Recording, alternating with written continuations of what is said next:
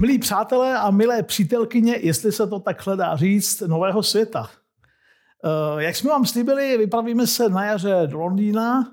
Bude to taková pilotní výprava s novým světem a se zpřátelenou cestovní kanceláří samozřejmě. Pojďte s námi.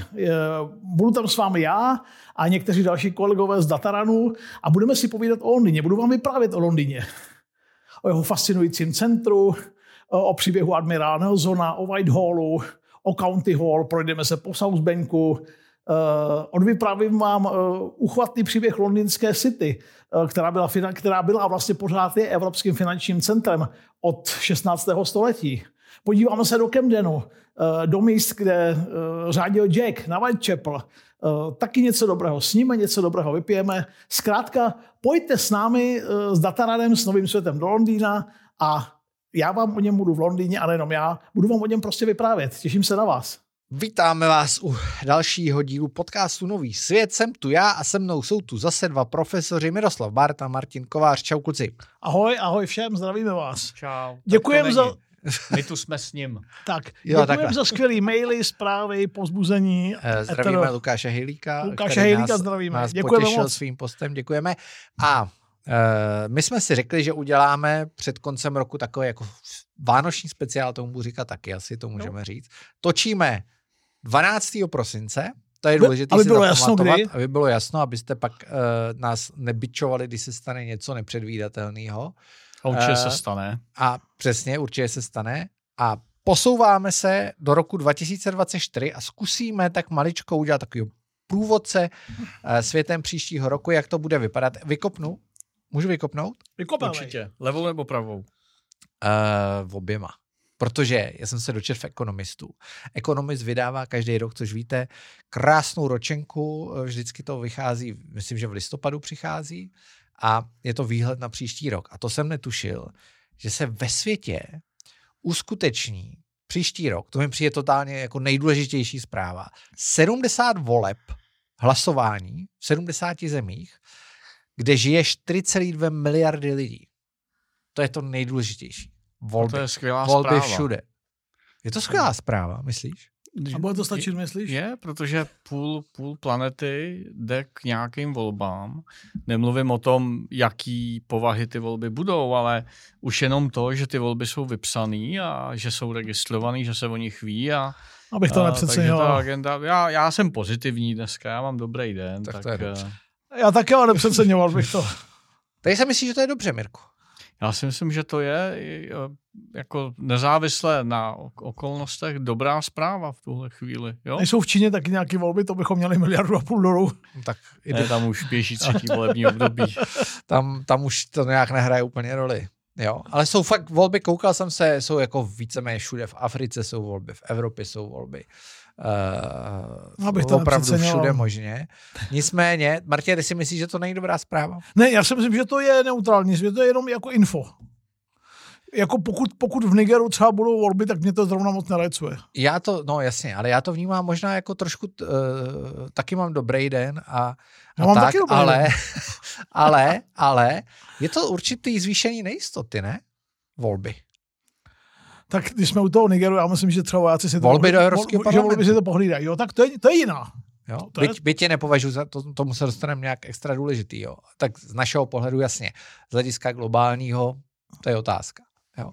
Je, musí se říct k tomu A i to B a to B Tak pojďme, je, ty, pardon, pojďme ty evropské volby. Ne, Mirek je, něco doříct. Je to, že můžeme to sledovat a, Poslední ukázka toho bylo, byla rezignace, rezignace prezidenci, prezidentky Pensylvánské univerzity, že to kivadlo, který bylo, ať už z jakýchkoliv důvodů, vychýlený hodně doleva dlouhý roky, tak jako by se vracelo zpátky. No vždycky ten svět si hledá nějaký polohy a teď to bylo hodně doleva, Neříkám, že to bylo dobře nebo špatně, jenom říkám, že to bylo doleva objektivně. A no, teď no, se dosune, to dobře. A teď se, sune, teď se sune doprava.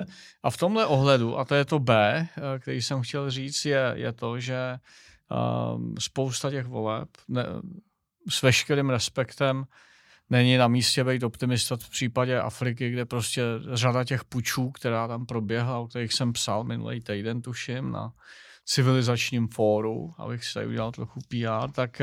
Tak krásný Mirkův newsletter, odebírejte ho na civilizační pomočka forum.cz. Tak já začínám jít na kyslíkový dluh, tyjo, co v tom kafi je. a tak, tak samozřejmě bude sloužit k tomu, aby legitimizovala třeba daný stav. Jo? To si nebudeme nic nalhávat. Ale obecně jenom to, že se ve světě 4, přes 4 miliardy lidí mluví o volbách, volba, už jenom ten obsah toho slova, volba, jdu si vybrat, je, je dobré. I když samozřejmě, a to, to říká Martin úplně správně, ty výsledky Eh, nebudou vždycky takový, jaký bychom třeba si přáli, nebo jaký by byly objektivně dobře, ale co je objektivně dobře. Nicméně jenom to, že ty lidi mají aspoň teoreticky tu možnost, je podle mě dobrá zpráva. No. Martine, uh, já ti hodím jiný volby. Ty jsi chtěl řešit volby do Evropského parlamentu, k těm se dostaneme. Ty nejsou nejdůležitější. No zdaleka ne. Nejdůležitější jsou úplně jiné volby. Spojený no, státy. A to jsou samozřejmě vlastně. americké prezidentské volby. Uh, ta, když už narážím na ten ekonomist, jo, tak překvap, já ten časák miluju, odebírám ho, nevím, určitě přes 10 let, možná 15, jo. A v papírové verzi. Papírová verze je důležitá. Papírová verze je skvělá. A co není na papíře, není. Přesně tak. A v tom editoriálu, který je vždycky zajímavý, vždycky jako je, je opravdu super kvalitní, tak je vylíčený Donald, vítězství Donalda Trumpa je vylíčený jako Armagedon. Když to schrnu, jo, jako opravdu dějiná katastrofální událost. E, překvapilo mě to, já si nemyslím takhle, myslím si, že je to nějaká míra zvyšující nejistotu, ale už jednou prezidentem byl, nevíme, co se stane a tak dále, ale přišly mi ty slova i na ekonomist, který se třeba v posledních letech drží do zpátky, mi přišly hodně, jako, hodně, hodně ostrý. Jak to vnímáš ty? Co by si stipnul? Co narýsuješ? Kdyby to bylo dneska, tak by to asi vyhrál. Uh, strašně zdá se sílí tlak na Bidena, aby nekandidoval. Skoro 70% mladých Američanů do 30 let nebude, se říká dneska, že nebude volit Bidena. I z řad demokratického elektorátu nechtějí 2,80 starce, který, a teď říkám, působí, působí místy ve své právně. Nechtějí ho. Jo? Dokonce mladí kamarádi od mé neteře, zuřiví, jako celá moje sesterská rodina, zuřiví demokrati, a to nemyslím to zuřiví zle, prostě jako oddaný demokrati, oddaný, bytostně oddaný demokrati jako stranicky. Říkají, nebudeme ho volit i za tu cenu, že to prohrajem, protože ta strana potřebuje okysličit, potřebuje čerstvou krev, tak i za tu cenu, že to prohrajem, ho nebudeme volit. Prostě není to možné, aby ta Clinton, Obama, Klan furt generovala tohle. Nejde to. Musí přijít nějaká nová tvář. Uh, a je nová tvář, kdyby si směl typnout? Žádná není. Takhle. Nepochybně je řada zajímavých demokracie, guvernérů a tak dále v kongresu jsou, ale chce to velikou odvahu jít proti Bílému domu. Jít proti jako esenci ty moci v tom Bílém domě s Bidenem, Blinkenem, s těma lobbystama, s tím vším, co Bílý dům znamená. Tak jít proti tomu a proti stranickému establishmentu, to chce velkou odvahu. To není žádná sranda. To, když se by to prohrál, když to ten člověk prohraje, tak ho to může navěky zničit. Jo? Vzpomeňme si, že na to skoro doplatil Reagan. V 76. roce Ofus prohrál s Fordem a za čtyři roky už se na něj málem nedostalo. Chtěli Bushe. Ale protože on byl opravdu výjimečný, tak ty primárky s silou vůle zmohl a vynutil si to. Čili jít proti Bílému domu není žádná legrace, takže ti opravdu, tím spíš, že za čtyři roky jako tady bude ten prostor. Čili riskovat teď, že to prohraju a znemožním se, vyřídí mě to, a nebo když mi je 45, 50, jako těm, některým těm mladým demokratům je, tak si prostě čtyři roky počkej. Protože i kdyby to vyhrál ten Trump, stejně za čtyři roky skončí a nebude už prezident, který bude obhajovat. Jinými slovy, za čtyři roky to bude tak jako tak úplně otevřená soutěž, to bude něco úplně jiného. Či v téhle situaci do toho jít, tak se nedivím, že ty demokraty, jenom nic než strategie, legitimní. Takže by si spíš typnul, že ačkoliv to není jistý, Biden se utká s Trumpem. Já si pořád, jinak to řeknu, zatím mě nic nepřesvědčuje o tom, že by to mělo být jinak. Mirku. Martin je expert, ty jsi, ty jsi evropský novinář, ale já to mám možná trochu podobný, možná trochu odlišný pohled, eh, záleží na úhlu pohledu. Myslím si obecně, že není dobře, když eh, kandidují dva muži, kteří už by mohli se věnovat vnoučatům někde na zahradě. No. To je první věc. Druhá věc je, a to je... No to by um, nikdo neslyšel. to je uh, problém uh, obecně americké společnosti, že kandidují dva lidi, který tu společnost zásadně antagonizují zhruba půl na půl. Um, antagonizují ji svojí, svojí esencí, tím, co jsou, respektive tím, co nejsou taky. Antagonizují ji tím, že za sebou táhnou oba monstrózní soudní případy. Trump ve, v Trumpově případě je to on sám. Hunter. V případě, v případě Bidena je to Hunter.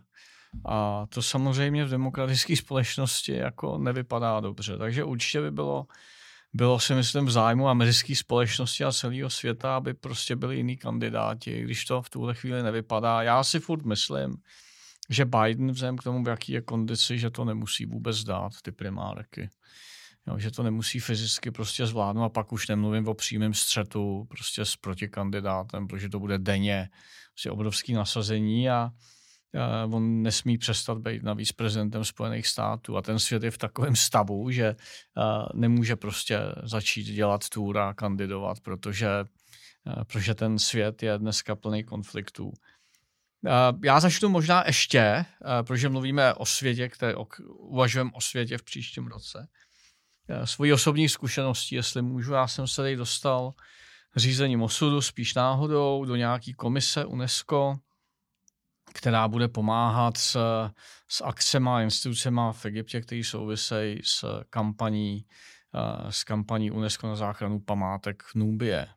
Ono to možná zní jako, že to nesouvisí, ale souvisí, protože, a opravte mě, to byla doba, za, příští rok to bude 65 let, kdy doslova do písmane celý vyspělý svět, bylo to více jak 50 zemí, se sešlo, souhlasilo a zaplatilo, včetně Američanů, kde ten příspěvek byl obrovský, Kanada, Španělsko, Francie, Německo, Holandsko, další země, 50 zemí, který se sešli u jednoho stolu, poslali svý experty a pomohli zachraňovat památky na území Dolní Nůbě, kde se stavěla eh, velká asuánská přehrada. A od té doby žádný takový projekt, pokud se nepletu, nebyl. A co chci říct, samozřejmě kultura není politikou, ale tím, že ten svět tehdy byl schopen něčeho takového, z dnešního pohledu naprosto nemyslitelného výkonu, taky přeznamenává to, co můžeme očekávat dneska, zítra, za rok, za půl roku. Ten svět není schopný se ujednotit už vůbec na ničem. A to, co vidíme v Americe, je svým způsobem obraz celého minimálně západního světa, který je bipolární, je antagonizovaný, buď je někdo vlevo nebo úplně vpravo, neexistují společné platformy, prakticky generalizuju samozřejmě, přeháním. Ale abych to trochu vysvětlil, co si myslím, tak to potřebuji zjednodušit. Uh, tak co já myslím, že teď, a teď nemluvím o tom, jaký svět bude, ale co by svět potřeboval jako sůl, jsou další takovéhle projekty, protože přes tu kulturu, vědu, dědictví, ne jedný nějaký země v úvozovkách, ale téhle planety se ty státy tehdy prostě učili znova a znovu kooperovat. Jako ten, to, ten problém kooperace se tady objevuje pořád znova. Jo, dneska se řeší krize de facto poválečného uspořádání Evropy, světa. Nikdo už nechce první světovou, něco takového, nebo druhou světovou, než kvůli.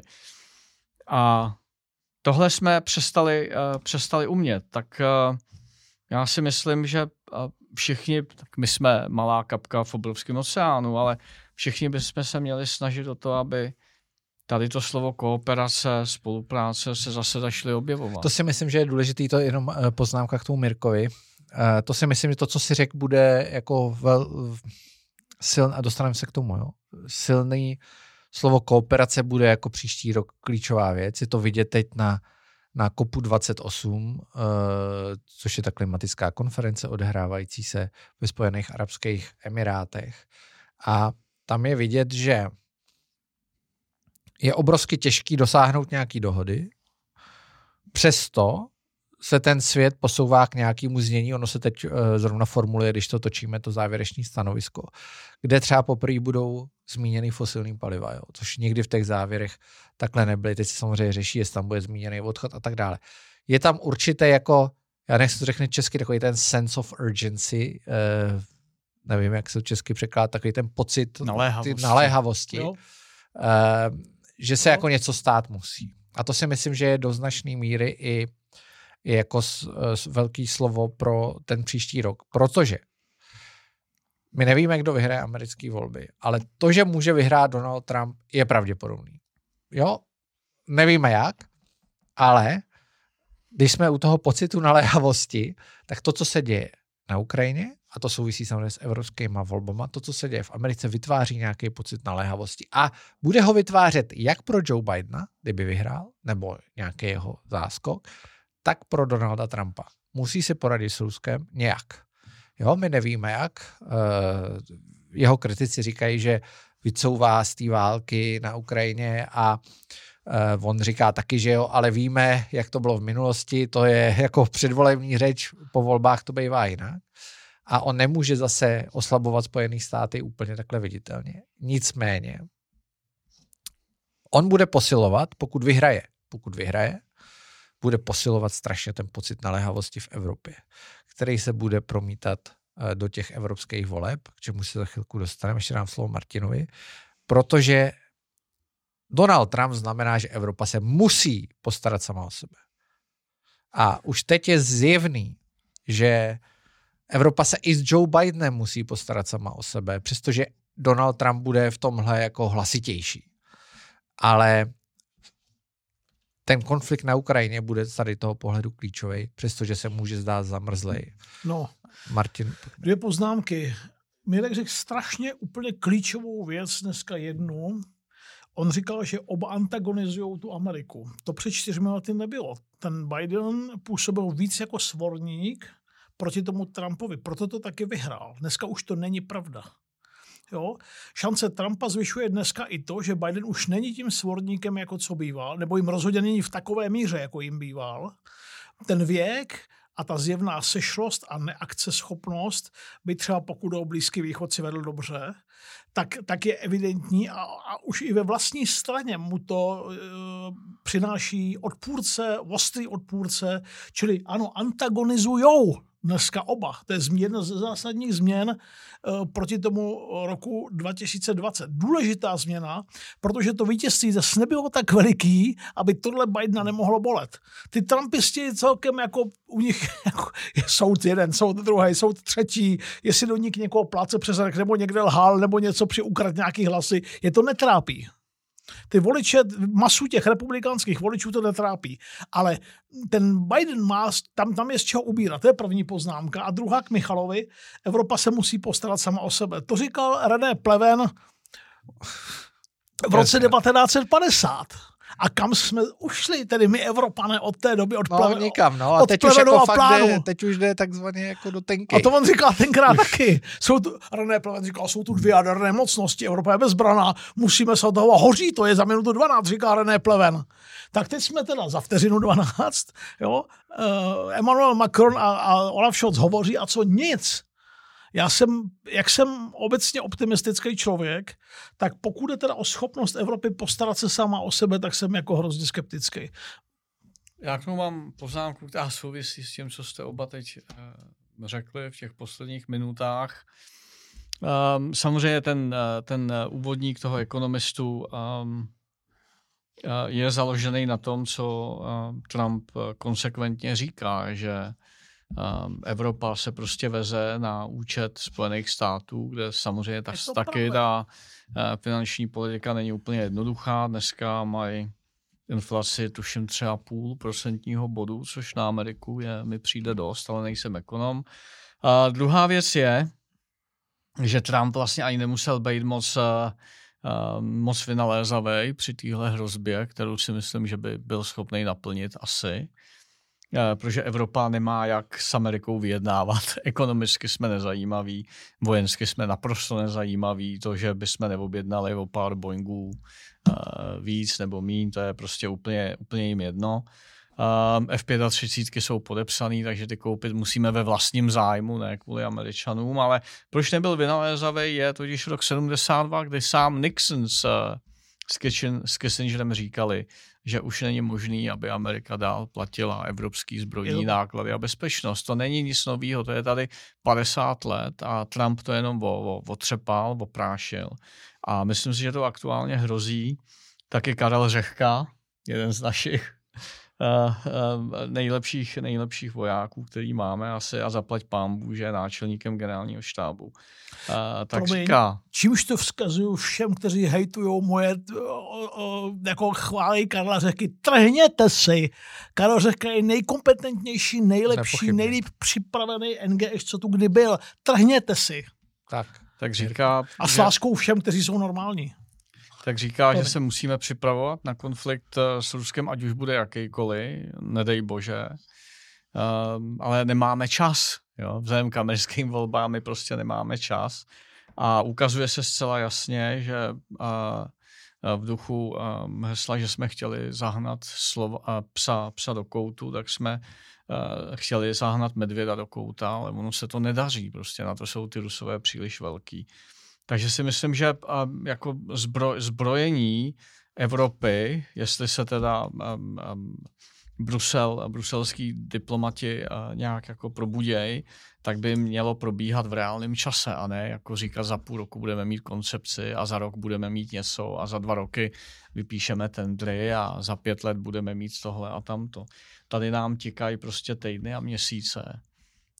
Um, já k tomu poznámka, abych to přenesl do Evropy. Jo. Uh, bohužel, uh, nebude to moc optimistický pro rok 2024, ale konflikt je zamrzlej, ale je zjevný, že Rusko ho ustálo. To si myslím, a neprohrává. Že, a neprohrává. Skoro bych řekl, že vlastně vyhrává. Děkujeme, že jste doposlouchali Nový svět až sem. Tohle je novinka. Rozhodli jsme se, že bychom rádi nový svět dál rozvíjeli, přidali některé aktivity, aby se tak stalo, tak potřebujeme vaši podporu. Eh, pokud tedy chcete slyšet nový svět dále až do konce, eh, tak za drobný poplatek tak můžete učinit na platformě Hero Hero nebo na platformě Gazetisto. To v případě, že máte zájem o samotný nový svět. Ale pozor, je tady i zvýhodněný balíček v kombinaci s Insiderem a ten si na eh, Patreonu, na platformě Patreon eh, podcastu Insider můžete koupit eh, oba, Nový svět i Insider, za zvýhodněnou cenu. Je to velmi jednoduché, přijdete na Hero Hero nebo na Gazetisto nebo na Patreon, tam si to objednáte. A pozor, to znamená, že to můžete poslouchat i ve vašich oblíbených aplikacích jako Google Podcast, Apple Podcast skrz drobný eh, odkaz, RSS kanál, tam vložíte, je tam vždycky napsán i návod a eh, můžete poslouchat dál, jak jste zvyklí, akorát eh, si za to vezmeme nějaké peníze. Ty peníze nejsou pro nás, ty peníze jsou pro to, aby jsme dál mohli produkt nového světa rozvíjet. Chceme knížky přinášet, cestovku máme v hlavě, nějaké živá vystoupení, prostě spousta věcí, které něco stojí. My vám moc krát děkujeme, nejenom já, ale i Mirek s Martinem a mějte se hezky. Díky.